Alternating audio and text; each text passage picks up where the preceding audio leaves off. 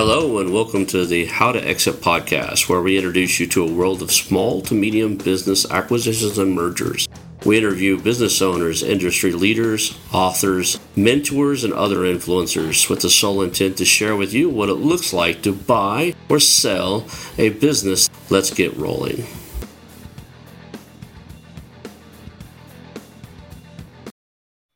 Hello, and welcome to How to Exit.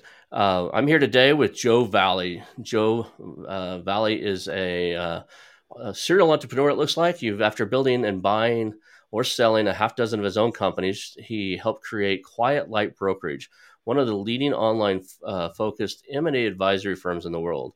Now, after facilitating over a half billion in exits, Joe has written a best-selling book, The Ex- Exitpreneurs Playbook, to help online businesses owners get the maximum value and the best deal structure when they seek to uh, their own business. Uh, sorry, when they seek their own incredible exit.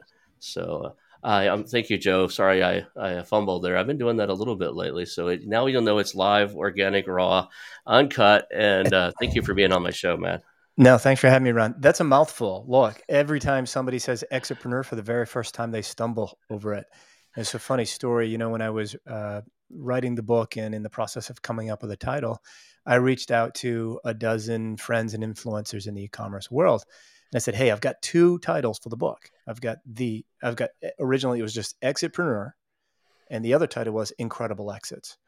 90% of those folks said incredible exits all day long, Joe. It just flows from the tongue. It just makes total sense. Of course, like an idiot, I chose the other one and added the playbook to it because it is really a playbook for both people that are selling their online business and uh, acquisition entrepreneurs that want to buy one if they want to see the other team's playbook.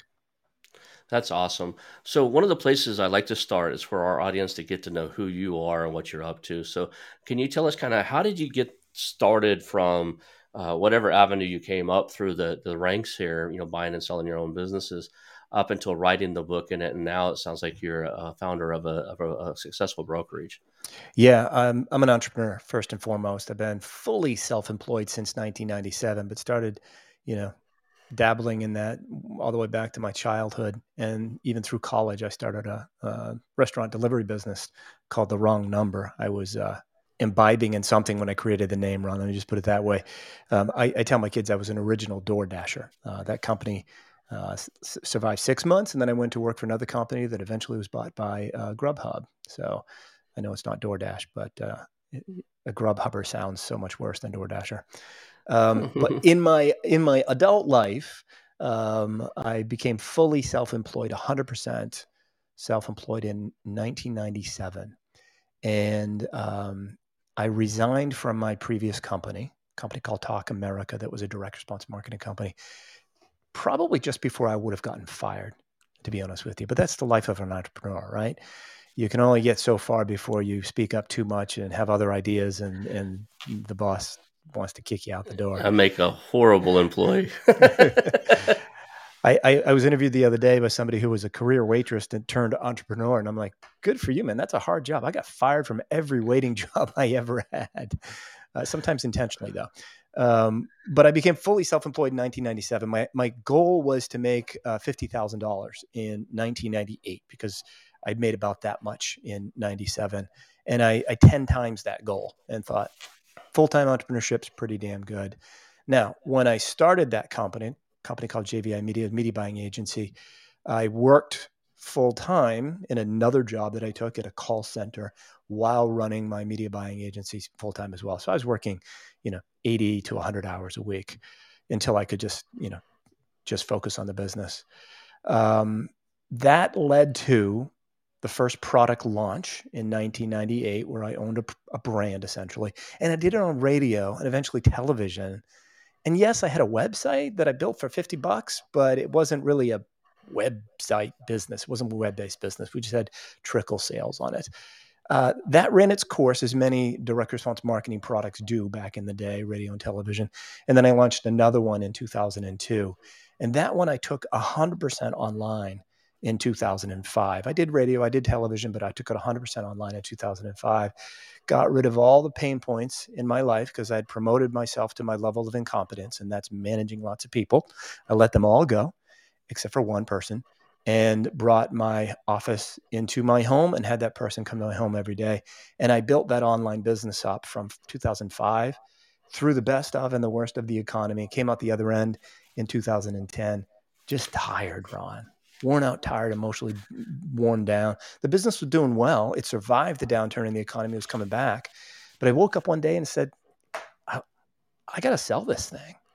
And it never occurred to me to build a business to sell until that day, which is just idiotic because the agency that I built and launched in 1997 at one time was doing more than a million dollars in discretionary earnings. And I didn't think it was sellable. It was Joe Valley's business. You know, I had lots of staff. I was replaceable, but I had such an ego, I didn't think I was. So I eventually just let that die on the vine and fade away.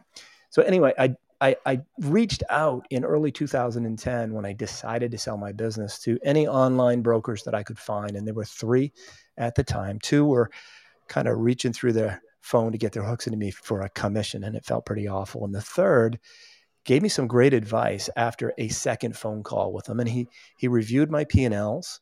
We went through the ad back schedule. He educated me, he taught me things. And then he said, you know what, Joe, if you wait another six months, you're going to make another hundred grand easily because the, the numbers are coming back up after the, the downturn in the economy. Basically, he told me to go away because it was in my best interest, not his. Well, really, it was in his because I was hooked. I thought this guy is awesome. So it, it was it was a guy named Mark Daoust, who's the original founder of Quiet Light Brokerage, now a firm that I'm a partner in. Well, I ended up listing the business six months later with Quiet Light, joined the company after taking a year off so I joined in early 2012 when it was just Mark and Jason, who was my broker in 2010. And then shortly after that, Amanda joined. Um, and that became my focus and my passion. I'd already built, bought, and sold a half dozen of my own companies, been very successful as, as an entrepreneur.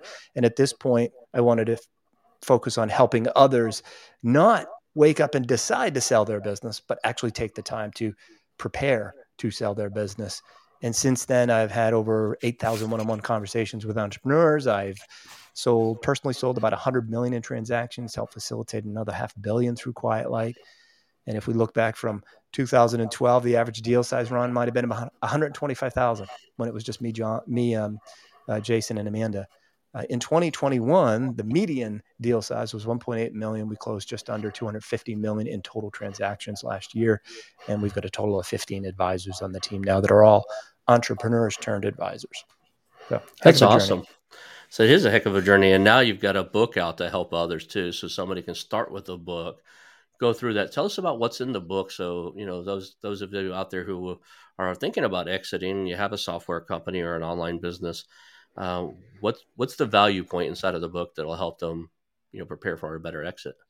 it's everything you need to know to understand what brings value, what plummets value, how valuations are done, what uh, buyers want. There's the four pillars of value in there that are not.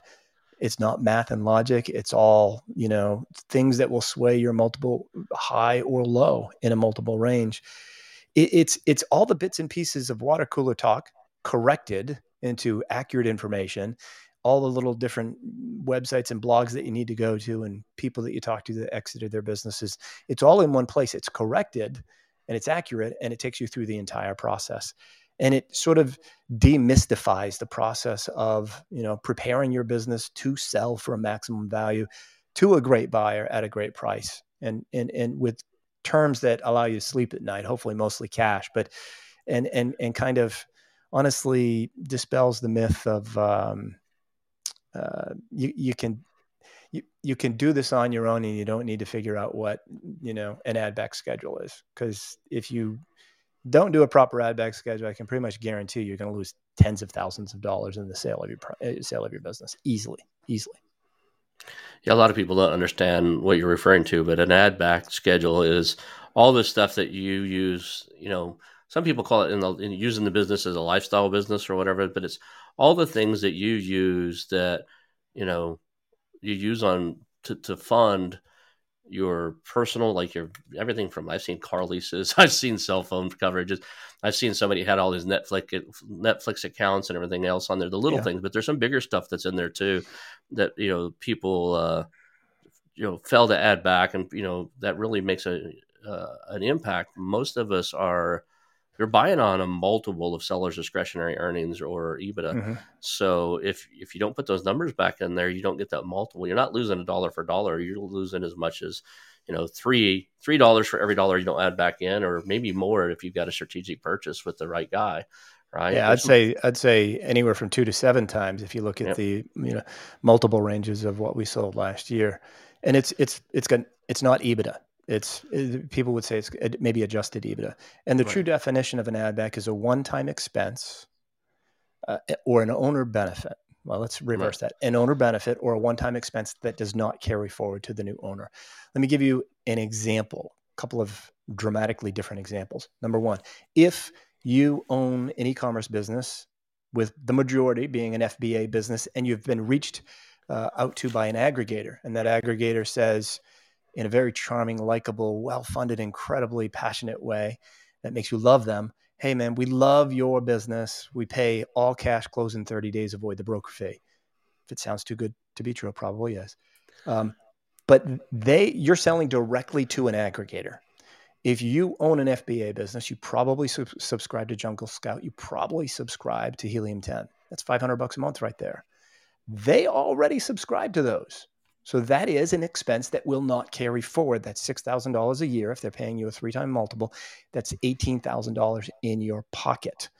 I cover 18 additional ad backs in the book. That's not even in the book. I didn't even realize that until I was on a live stream, LinkedIn live stream with one of the founders of one of these top five uh, um, aggregators. It was an awkward conversation because I had to bring that up. He's like, Yeah, no, you're right.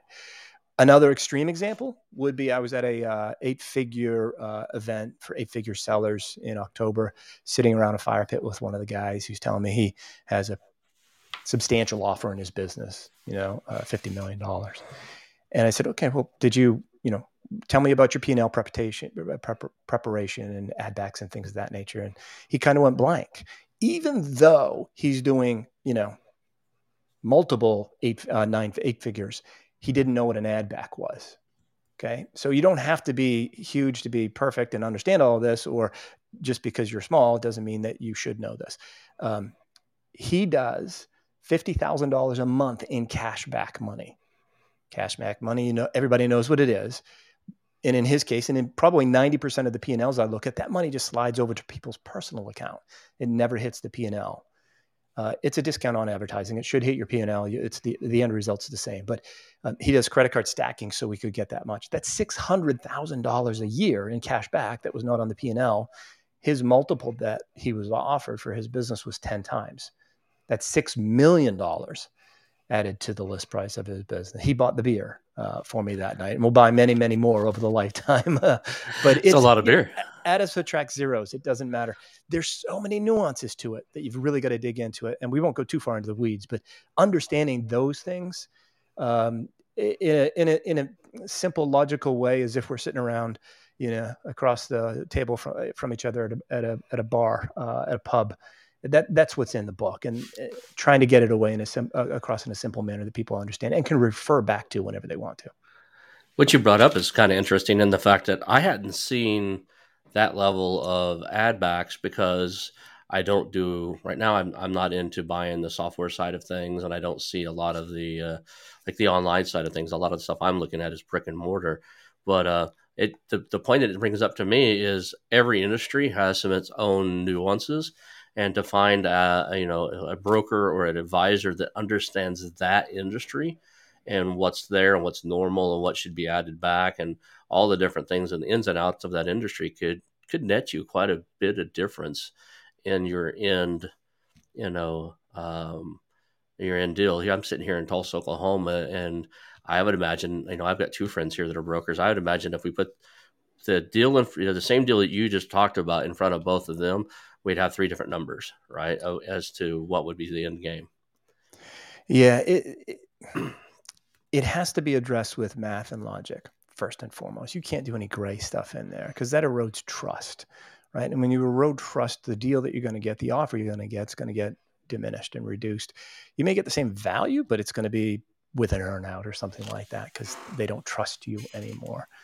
Um, but there's there's there's so many different ad backs that I mean, even a, a, website redesign is at the very least a partial add back if you don't do it every year. If you do it every five years, I'd say it's 100% add back. If you do it every year, it's not an add back. Math and logic, simple as that. But you got to under you got to know what to look for, and you got to take the time to do it before you start negotiating with your buyer. Or it's really important as an acquisition entrepreneur to understand these so that when you look at a P&L and somebody wants a four-time multiple of their net income and they haven't done any add backs and you go, okay, their salary is a hundred thousand. They didn't add that back. You know, this, that, the other thing. Oh my God, really? This is a two and a half time multiple. Yes, sir. I'll pay full price for your business because you're getting, you know, what I call uh, an ignorant, ignorant dis- ignorance discount when you're buying the business because they didn't do an add back schedule. Right. So one of the things I uh, I'm always curious about, if you've been doing this for quite a while, right? So what's one thing you know now that you wish you'd have known at the beginning of your career? Like one, what's one key takeaway? Maybe it's in your book or whatever, but uh, like what's a key takeaway that you wish you'd known when you were selling your companies? The reality is that historically, as entrepreneurs, we've been told we should always have the end in mind. When we start our business, we should we should be planning our exit. And I find that for the first time entrepreneur slash exitpreneur, if that's the path they're going to go down, it's complete and utter bull. Because all you all you got to do is try to keep the wheels on the bus, man. Right? You're just trying to make sure there's enough cash flow to stay alive. Um, but at some point, six, 12 months, you know, in along that road, you get that's when you've got to reach out, read the book, reach out to an advisor that, that will give you a, a true and honest valuation with no hooks. That's what the M&A advisors do in the online world. Um, do that. Don't wake up and decide to sell your business like I did, even though I waited six months. If I had known um, that I was building a business that I could exit, um, hell, man, I, I, would have sold the first one for a hell of a lot of money. And the last one that I sold, uh, that e-commerce business that I sold uh, through Quiet Light back in the day, I, I, would have sold it a lot, a lot earlier, or I would have pushed and pulled certain levers that would have increased the buyer's confidence. Those are the intangible things um, that uh, can can make an enormous difference when it comes to the deal value and deal structure that you get. So I'm on the buyer side. In your mind, I kind of have my idea what what increases buyers' confidence. But from your perspective, you've seen way more deals than I have. Right, I've been in this for yeah. two years now, and uh, so from what your perspective, what are the key elements to um, induce confidence? You know, in a buyer. You know that. Yeah, yeah. There's there's really four things that buyers have consistently looked at. There's sort of four four categories, and keep asking questions over the last you know 15 years that we've been doing this, and it evolves around risk, growth, transferability, and documentation. Let's jump to the last one. If you don't have financials, you can't get out of the starting gate with evaluation. So just knock it off, grow up hire an e-commerce bookkeeper, outsource it. It's less than a car lease. They'll do the P&Ls. They'll do everything for you. And then once a month, you can analyze it and improve the key metrics of your business, the financial key metrics. So documentation is pretty critical. Let's go to number three, transferability. It should go without saying that if the assets that drive the revenue of the business are not transferable, you do not have a sellable business. There's some challenges in some cases. If you are the name and face of the business, it's still transferable, but it's not as clean. You have to stick around for a while. You'll get out of the daily grind of ordering inventory and doing this and managing people, but you'll still have to be the name and face because that's who the customer knows. So that transferability gets a little trickier. Um, growth, number two, uh, really important that you're selling the business when it's growing, because if it's been growing and then it flattens and then declines just for a couple of months compared to the same time last year, buyer's going to go, oh, I'm going to project this out 12 months and your four time multiple is going to really be, you know, a six time multiple because the trends are down. When you get into growth, buyers love built in paths to growth, right? So you're buying a business from me, Ron. I have 16 SKUs, but I launched seven of them in the last 12 months and you know they're not fully 12 months old some are one some are three some are six and they're already generating 30% of the total revenue That's awesome. You love that because it's a built-in path to growth. Those are just going to grow and mature, and all you have to do is let that happen. Clear. Uh, growth opportunities really critical to buyers as well.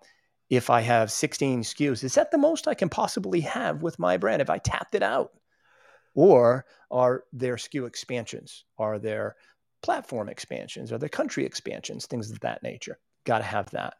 If we go on to risk, really risk is huge, right? Um, it may be in the form of the age of the business. The younger the business it is, the higher the risk. The higher the risk, the lower the multiple. A lot of buyers will come in first time and say, you know, I don't want to risk a whole lot of money, so I'm just going to buy something small. Well, the smaller businesses are actually a little less established.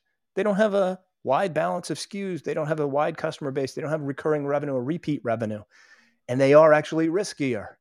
Buying a $3 million business that's well established, been around for five years, is much less risky or less risk than buying a two year old business that's doing $400,000 in revenue. Okay. Very important.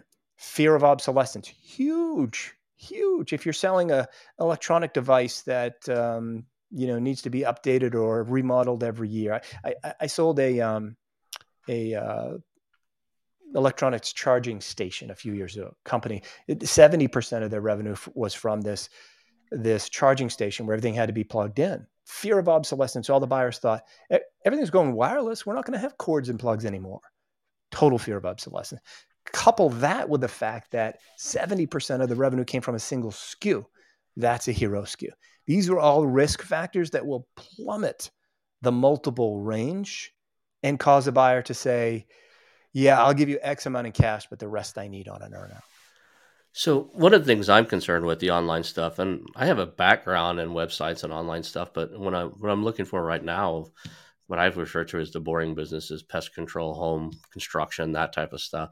But um, I wouldn't be opposed to it. But one of the biggest concerns I'd have for like a Facebook, I mean, a Facebook, uh, a Amazon store or something like that is they're one decision away from being cut off. Like, you know, Amazon could make one decision and, you know, critically hurt, you know, quite a few of those. They did it a while back on their affiliate program you know, I know some people that were making some really good money doing review sites like audio review, and they're doing really good. And then Amazon one day said, you know what, we're not going to give you, I forgot what it was, 8% or something crazy, 10%. We're going to do one or two, and just dropped it. Like it, it, it, it pretty much killed their businesses. So my concern in that space would, if I were to look at something that had a few SKUs, maybe a dozen SKUs or something, I want to see that they're really dominate Amazon because that's the big gorilla in the jungle, right? But I'd also want to see that they understood well and could run well on, say, Shopify, or I don't know if eBay's even a player anymore. I'm kind of dating myself, or you know, one of the other channels. But they have other channels. If something changed, they wouldn't die. They could actually shift and and and still you know push more market into one of the other channels and still sell stuff. Is that an irrational concern, or what would you say on that? You know, years ago, um, there was a huge fear and concern about uh, FBA business, and let's just call that one, uh, you know, an e-commerce business that's doing 75% of its revenue on Amazon. Okay, it may have its own Shopify store and you know other channels, but 75% coming from Amazon. That is essentially an FBA business. Huge fear there. People thought the sky is falling. Jeff Bezos is going to just take it all over. He's going to own all the brands and just sell his, all his own stuff. Uh, I always thought that was kind of silly right? Um, and now we have people that are smarter, probably, than you and I, incredibly well funded, risk averse, that have raised billions of dollars to do exactly what two, you know, four, five years ago people were afraid of. All they're doing is buying Amazon-based businesses, and they're putting them into a portfolio, and the value becomes huge. So, I think that there are risk in some categories right? So these aggregators, for the most part, they won't buy electronic devices with big fear of obsolescence. They probably won't buy clothing businesses because the vast amount of inventory that you have to have, um, shoes and things of that nature. They don't. They stay away from certain categories. They're not buying affiliate businesses because they see that just like that, you can go from 10% to 4% at a business under LOI when that happened. Actually, it was I was just listing it when it happened and we had to go back into the ad back schedule and make an adjustment for that change going all the way back. It's just the reality of it. The business was worth less. So there's a legitimate fear at a certain level there, but then you've got to go rational and go, okay, look, these guys have raised billions of dollars. Uh, Amazon is a publicly traded company. They're not just going to come in and change everything because it's going to hurt the stock price, and the stock price is, is most important. So I get that the reason it's the risk is lower is it's a matured market now, right? Uh, those Amazon retailers make a significant portion of Amazon's money. Yeah. Um, you know, it's I, I, think that's you know I can see that. Um, you know, I I don't know, maybe it's just an irrational fear of you know the unknown. What do they call that? The FUD, fear of the uh, uh, fear of what is. Are you talking about FOMO? Fear of missing uh, out. That's fear of missing out. There's another one. It's like FUD or something like that. Uh, uh, fear, uncertainty, and doubt. Right? You know the the fear, uncertainty, and doubt about Amazon being able to pull the rug out of underneath something you just acquired uh, has me hesitant on it. But I get it. If you know that space you and you're proficient in it, that goes away. Just like anything else, you can rem- remove fear, uncertainty, and doubt with the proper amount of training and experience. Yeah, and, and on Amazon, obviously, review count is critically important. You want to get into that Amazon account and see what sort of warnings it's gotten over the years. Um, you know, if it's defensible, does it have a trademark? Does it have a utility patent, design patent, things of that nature? Um, is Amazon selling, you know, uh, in the same category? Um, Chinese seller knockoffs, right? This is the next uh, big sweep. Amazon's already starting to do it and shutting that down you know originally it was review manipulation that still happens but it's much harder and uh, eventually they're going to fix this you know you know cheap knockoff bogus review stuff and it's going to get a safer and safer marketplace to build a brand i think over the years. So uh, to to share one of my own faults one of the only things one of the things i failed at um, I actually used to flip websites, just like you know, I've I've got a real estate background. We flipped houses, we buy and sell houses. But I would flip. I'd find websites uh, back then. You know, the Micro Acquire and the, I forgot the other one off the top of my head. Um, Flippa. They didn't yeah. exist, right?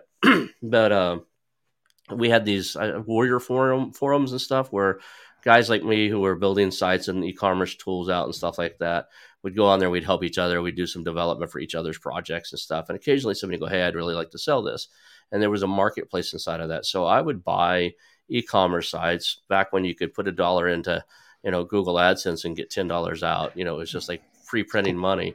Glorious we go buy these. Yeah, yeah. That now it's competitive. I, I yeah. hate competitive, but uh, no, I would buy these things and you know just clean them up, do a better website, have my team redo them, get the numbers up, and sell them because they were kind of just like everything else. that sold out of multiple.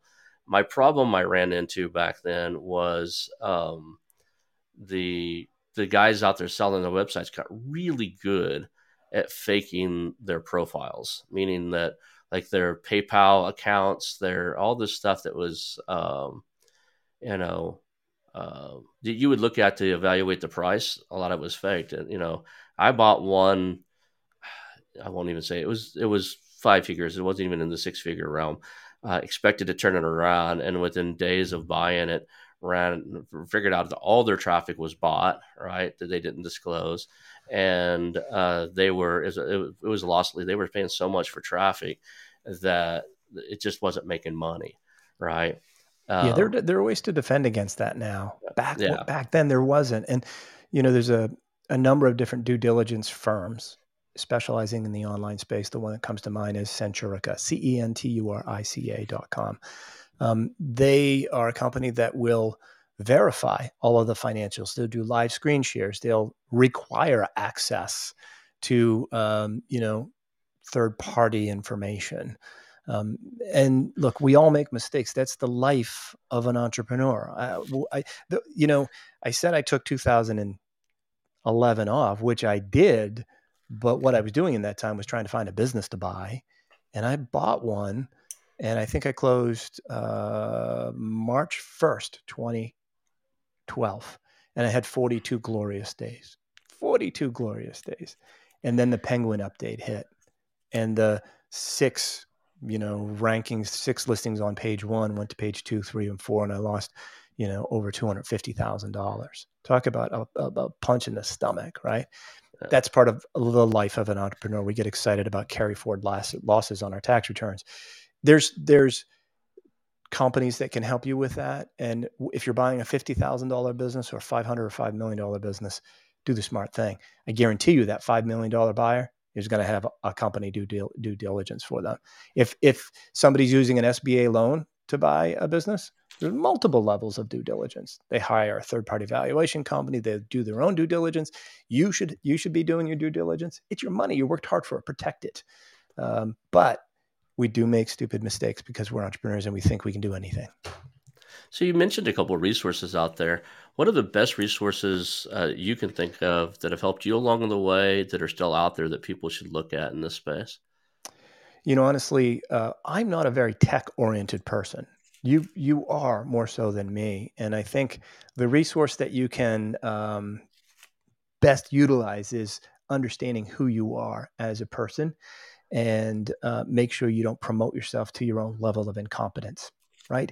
And really, really don't get shiny object syndrome like we all do. Don't say, I can do that when really you should be doing something else. So we were talking about Codie Sanchez before we hit record. Cody owns 26 businesses. She's all about acquisition entrepreneurship in those unsexy businesses, right? Vending machines, car washes, things of that nature. Um, I own one business now well, technically two, because the book is a separate LLC. But my focus is Quiet Light and building that brand and reputation and helping people understand the value of their businesses. And it's because I understand my own level of incompetence. I'm not tech savvy. We have a CTO. I cannot do run seven different companies at once. I'm not really good at delegating. Getting better at it with age. But the best resource you can do is figure out who you are and what you're good at, what you like to do, what you are okay this is part of life i'll do it and then what you loathe. And if if if if your business is all about what you loathe then put somebody else in place to do it or get rid of it altogether. So i think the first place to look is internal not external. It is really important people get that message. It comes up in almost every podcast that we talk. Uh, almost everybody i interview talks about knowing who you are, what your skill set is, and who you need. And I always, I should probably get an, I should probably get an affiliate program from Dan Sullivan. I always promote his book. Dan Sullivan has a book out called Who Not How, and uh, yeah. maybe in a minute when you're when you're in deep conversation, I might reach up and, and and grab it off my bookshelf. I don't see it right away, but uh, it's really the beauty of that book is a lot of times if you're trying to figure out how to do something and i got my air quotes off the screen if yeah. you're trying to figure out how to do something you're very likely not the right who to be doing it in the first place yeah right? we we we've uh the executives on the i guess the executive team at quiet light now has all read it because we're part of a um internal growth program like uh, uh hold on i'm going to grab a book right so, yeah. you know, Gina, Gino Wickman's on the cover, and Gina's the founder of uh, EOS. So we're in an EOS type program, and we've all read Who Not How. And for us, what it's done is, you know, we needed someone to uh, be the point person for all these aggregators that are hitting us up with, you know, requesting information and telling us their full story.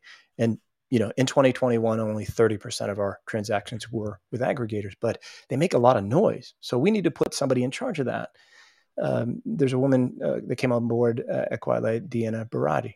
She is that who, not how.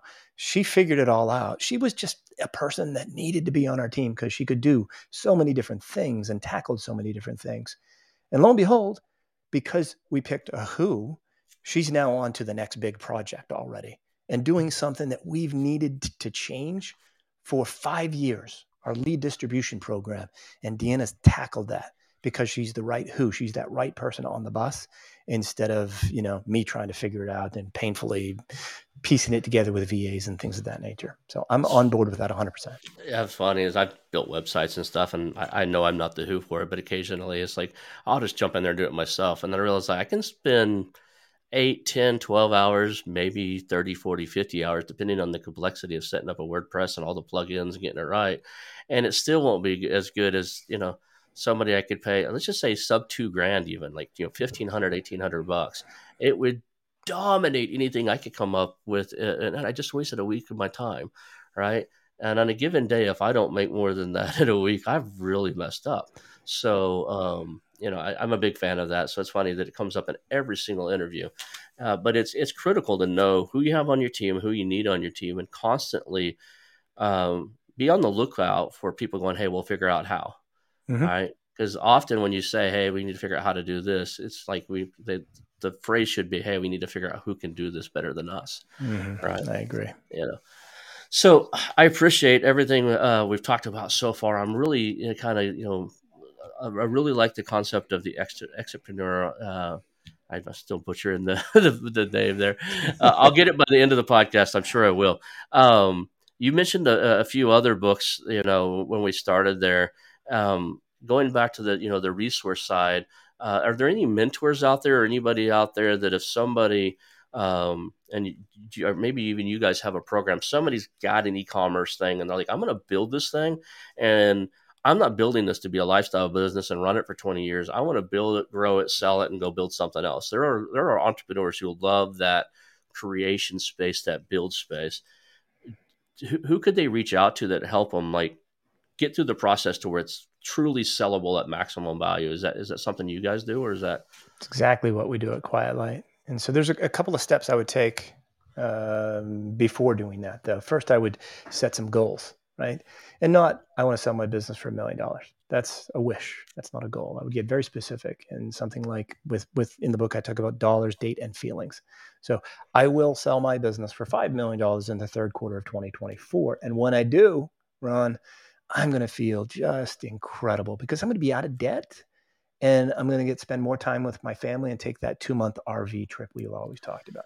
That emotional part will help you get over what you and I and everybody listening that's an entrepreneur know happens, which is those bad days, weeks, and months that we have as entrepreneurs. So set that goal, be very specific about it, and then just like if you put into Google Maps that you know I'm in I'm in Charlotte, North Carolina. If I want to go to Boise, Idaho, I know I can go north on 77 left uh, west on I-40 and eventually get my way there and figure it out. But it's not the most direct route if Google doesn't know where I am now. So you got to reverse engineer a path to where you are in comparison to your goals. That's a valuation. Firm up your valuation. You get pretty close with the book, but what you're missing are the actual closed transaction data right? You might be able to do a pretty good job with your ad backs and your schedule and figuring out where your seller's discretionary earnings are. I give valuation ranges in the book, but those change as times change, right? They've gone up a lot in 2021. Um, but reverse engineer a pathway to those goals by getting a firm valuation.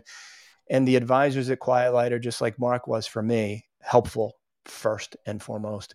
We're not salespeople. They're just entrepreneurs helping entrepreneurs. We I, I have a personal mentor that I talk about on many podcasts, and I, I, think I mentioned him in the book. It's Uncle Walter. Okay. It's actually my wife's uncle, a very successful entrepreneur that's now fully retired and plays lots of golf down in Florida. And when I was uh, becoming a partner at Quiet Light, and I talked about the business model with Walker, uh, with Walter, you know, I said, well, you know, we we we do these valuations and we help and we coach and we guide and we tell them what levers to push and pull to make it more valuable to buyers and we firm up their numbers, and then we just you know wait and see when they're ready. They'll come back to us. And he said, whoa, whoa, Joe, it sounds like you are just giving everything all away for free and just hoping that they'll come back to you. I'm like, yes, Walter, that's exactly the process. And it's worked for 15 years. It's what Mark did for me. He helped me. And because of that, I didn't really want to work with anyone else. He built trust in me. Anybody that is overinflating, uh, over promising, under delivering on multiples and all this other stuff, just trust your gut and move on to the next one. But get a valuation by a professional, and then you know how close or far, how far you are to those goals. And then touch base with each other on a regular basis, just with an update. Simple as that. No, no commitments, no engagement letters, no nothing. It's interesting is uh, I've had probably a half dozen um, brokers uh, on my podcast. And uh, after the first one, who happens to be a friend of mine, but he was really new into it. I real and I, I I've actually talked to probably thirty on top of the half dozen dozen I've had in on the podcast who wanted to be, but I'm I'm a little biased. I did my research on you. I actually looked at your, your your model online, what you said on your website and stuff, and it appealed to me that reverse engineer and the fact that you are willing to work with people and help them maximize that is critical. There are so many brokers out there who, um, and I'm not trying to butcher uh, brokers by any means, but the point I'm wanting to make is they're not all equal. Uh, there, there's bad actors in every space, and there's a lot of brokers out there that are making the majority of their money not off of helping you sell your business and maximizing what you get, but by charging you a listing fee and, and getting you know a listing contract, uh, getting fees up front. And uh, the, the scary thing is here in the United States, the industry statistics is something like 80 to 85 percent of all businesses ever listed by a broker never sell. Yeah, and, and, and funny enough, 98 percent of all the listings that we list sell. In fact, last year we had 3.77 offers on every single listing. 62% sold at or over asking price. We don't look our, at ourselves as brokers. In fact, we call ourselves advisors now in all facets of writing and communication. But more than anything else, Ron, we're entrepreneurs. We've been there, we've done that, and now we're helping. And so we are entrepreneurs and educators who happen to be M&A advisors as well but that entrepreneur education comes first, right? And then when you're ready, and I always say eventual exit, right? Because I really want people to touch base a year in advance of when they want to have that exit, at least a year. Uh, and so when you're eventually ready to exit, hopefully we've built a relationship where you understand the value that we bring and you'll want to work with us. If you don't, that's okay. I get that. And, you know, going back to what I was saying before, there's there's good and bad in everything. Uh, a lot of it is on the fact that in most states, I don't say most, I think there's less than a dozen states that actually require a broker's license to be a broker, and another dozen or so that you could you have to have like a real estate license to be a business broker because a lot of businesses are tied to real estate.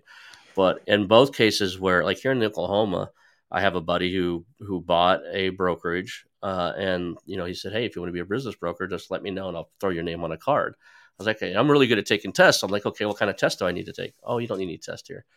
And I was like, "How is that true?" Right? You're talking about people's livelihoods. Uh, I was talking to one company last year that they've been running their business for 63 years. Can you imagine, like?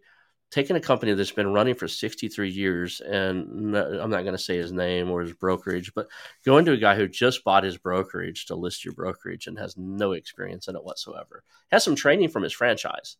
Yeah, yeah. You know, titles are good, you know, that, but they're just titles, right? So I'm a man without a title at Quiet Light. Mark wants to have me be called president. He's the CEO. He's the original founder. I don't have a title. I kind of like it.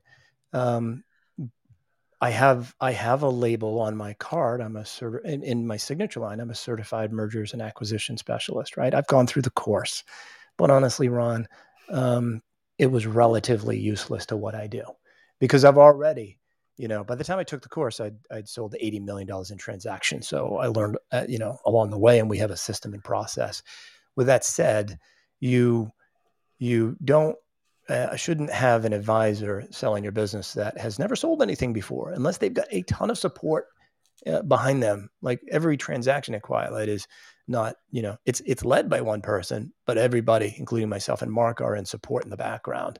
So you know, you're getting the collect collective experience of 15 advisors that have sold a half a billion dollars in transactions. There is licensing nationwide, by the way, for brokers, but it's for stock brokers. It's FINRA compliant. These are 99% of them are asset sales, not stock sales.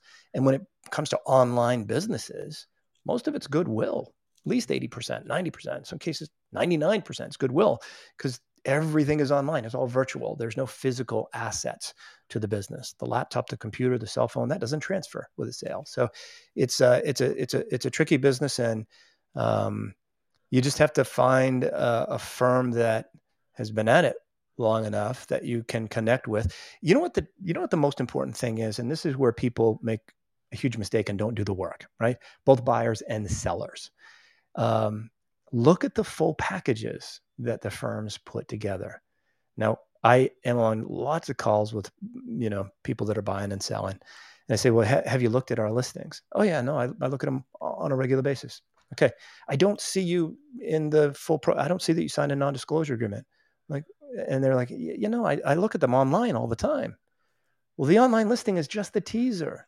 You're not supposed to really figure out what the name of that business is. Uh, what you absolutely should do if you're risking thousands of dollars of your hard earned money buying or selling is click on a listing from any brokerage firm, M&A firm, fill out the non-disclosure agreement, sign it and get that full package. And then you can get all the other full packages as well and digest them. Look at the questions and answers that are being asked. If you're not ready to talk to an advisor, you're going to see all the questions and answers that we ask at Quiet Light. Pretty, pretty damn thorough. Um, it's all there. It's an educational resource that you could use if you just take the t- time to do it. But based upon 10 years of conversations, most people don't do that. But it's a really smart thing to do if you really are serious about buying or selling your business. I I don't know if you approve of this, but I'd actually recommend that if you're going to sell your business, I would tell you to go to your broker, look at similar businesses on on the brokerage. Maybe not compete com, competitors because if they see that, it'll be a problem. But just businesses in your genre, in your space, online businesses, or you know maybe in a different market or something. But before you use your brokerage, I would venture to say sign the NDA and look at what they put together for these other guys. I don't know how many times I've filled out something online to see um, to see the full package and been really disappointed about what was sent to me as a full package. Right? Yeah, like, you're uh, saying it in such a nice, succinct way. That's exactly what I was saying. Yeah. Um, and and the one thing that I'd add to that is that um, don't let the uh, advisor send you package links because they're going to cherry pick them. You go in and you click on any of them that you want to look at. Uh, well, it, ones that are listed by that advisor would make the most sense. Right. Um, but um, don't let them pick them for you. You go in and pick them without them choosing. That way, you see the work, all the work that they do. It's interesting. Is uh, I had one um, particular first package information I got for the guy was really great.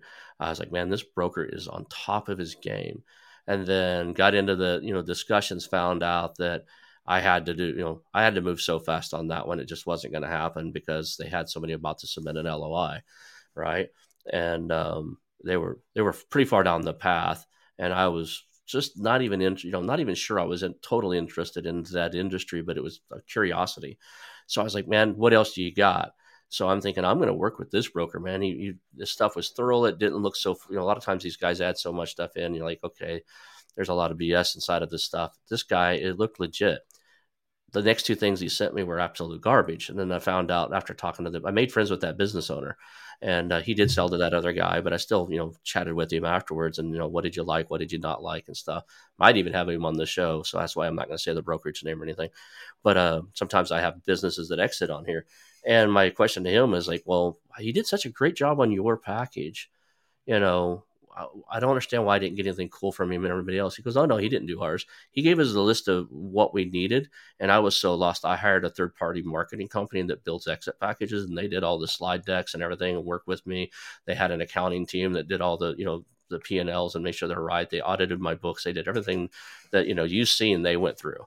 And he paid yeah. 22 grand to have somebody else build that package to make his business marketable and then paid the broker to put it on BizBuySell to sell it and yeah. I just I it broke my heart because I was like, you don't ever have to do that again, yeah. you know, you yeah. know. And the problem the problem with that for buyers of you know of that brokerage firm is that when they look at uh, a new listing every day or every week or whatever it is, they all look different, right? So we've taken the approach of trying to break down barriers and make it easier for people to make decisions. So um, you know, every P and L you'll ever look at is formatted differently, looks totally different, and so we import that P and L into our format in our system, so that if you're a buyer and you look at Quiet Light listings every day, and we have launches three to five times a week now, um, all those P and Ls are going to be pretty much formatted the same you'll know. I need to look at the key met- metrics tab to see how revenue is or discretionary earnings is as a percentage of revenue year over year. You, you, can look at all the same stuff. The numbers are different. The guts of it are different, but it's formatted the same. Same with the packages. They're all packaged the same. We also we also do, and I think eh, as I'm saying this, I'm not, I'm not I don't mean to be selling you know, Quiet Light, because this is not rocket science. It's just hard work. One of the things that we implemented years ago, Ron, was an interview recorded via Zoom, video and audio of the seller of the business. So if you're you know selling your business would be just like this i'd be asking you questions getting to know you so that the buyers can see you see the whites of your eyes see if they you know get a good vibe from you if they trust you. If you showed up with a you know a biden hat on or a trump hat on and you hate that person and that you know like okay ruled out. I'm not going to buy that business. It's not hard work. It's just i mean it's not it's not rocket science it's just a little hard work. You got to put the effort in so that you make it as easy as possible as possible for the buyers to make decisions. And and that shortens the listing time frame as well right? Um, i think the average time last year from the, the, moment it's listed to the money changing hands is 89 days or something like that. And that includes you know multiple eight figure listings that take you know longer as well. But it's not hard it's it's it's it's not rocket science it's just hard work so right now there's a, a huge hot spot inside of the online business, the SaaS. Do you guys do a lot of the the SaaS uh, type of businesses, or just the stores and stuff? No, we absolutely do the SaaS. We do the majority of our transactions are still e-commerce, meaning more than fifty percent. Right? Um, it's probably more like sixty percent, and of that sixty, probably more than fifty of that is FBA oriented. But the other forty percent is a good mix of content and SaaS and those portions are growing for sure. We're we're sponsoring MicroConf now and a couple of other sizable SaaS conferences. You know, we've got some folks that are just brilliant in the SaaS space. Uh, David Newell, uh, Chris Guthrie, folks like that that know it incredibly well. John Hainstock, who sold a SaaS business, just joined our team as well. Awesome. Well, I want to make sure everybody knows how to get a get a hold of you. So I'm gonna put post up your LinkedIn at first. So here's the here's the LinkedIn. Uh, verify that with me, and so make sure I don't have to edit that. That looks right. Awesome. I should have done this before the podcast. All right. So, uh, for those of you who are listening to the podcast, you can find him on LinkedIn. Uh, his LinkedIn is the standard LinkedIn uh, URL, which is linkedin.com slash in slash the Joe Valley. And uh, you can, uh, I I don't I found him pretty easily just by Joe Valley. I thought that was a common enough name. It might be hard to find, but it was pretty easy to search for him on there. And the name of his company, and I'm going to show his URL next, is Quiet Light Brokerage. So uh, when you're looking for Joe Valley on LinkedIn, you can either go to quietlightbrokerage.com. That's also on the screen. For those of you, I'll put both of those in the show notes in the description of the uh, show so that you can yeah. reach out to Joe here. Uh, it's actually is, it's actually quietlight.com now, but it will still redirect to Quietlight if you type in brokerage. Okay. So uh, for those, uh, let's see here. It should be this, right? So it's just quite, you got the brokerage off of there's what you did, right? Yeah.